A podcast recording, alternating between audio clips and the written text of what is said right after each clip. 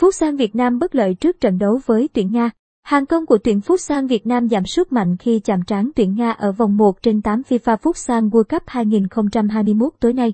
Ngày 22 tháng 9 vì pivot Vũ Đức Tùng dính chấn thương nặng, không thể tiếp tục thi đấu. Cuối hiệp một trận hòa cộng hòa xét, trong tình huống chạm trán đối thủ, Vũ Đức Tùng dính chấn thương nặng, phải nhờ sự hỗ trợ của đội ngũ y tế cán ra khỏi sân và không thể tiếp tục thi đấu. Sau đó, chân sút sinh năm 1995 này, phải nhờ đồng đội cõng ra xe và thổ lộ rằng chấn thương đầu gối quá nghiêm trọng khiến anh không thể tiếp tục sát cánh cùng đồng đội.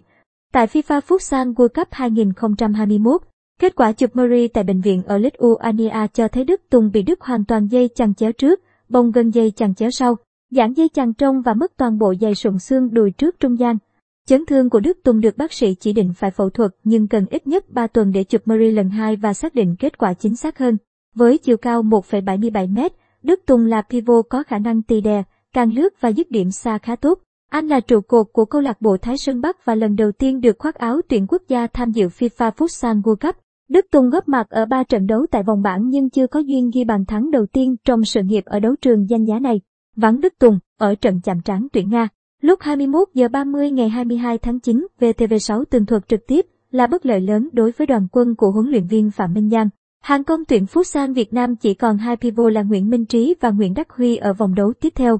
Kết thúc vòng đấu bảng, tài năng 23 tuổi Nguyễn Văn Hiếu được FIFA bình chọn là một trong năm gương mặt tỏa sáng ở FIFA Futsal World Cup 2021. Ngoài ra, pha lập công của Văn Hiếu ấn định chiến thắng 3-2 cho tuyển Việt Nam cũng đang dẫn đầu top 5 bàn thắng đẹp nhất vòng bảng FIFA Futsal World Cup 2020. 1. Nguyễn Văn Hiếu số 14 là cầu thủ trẻ triển vọng nhất của tuyển Futsal Việt Nam.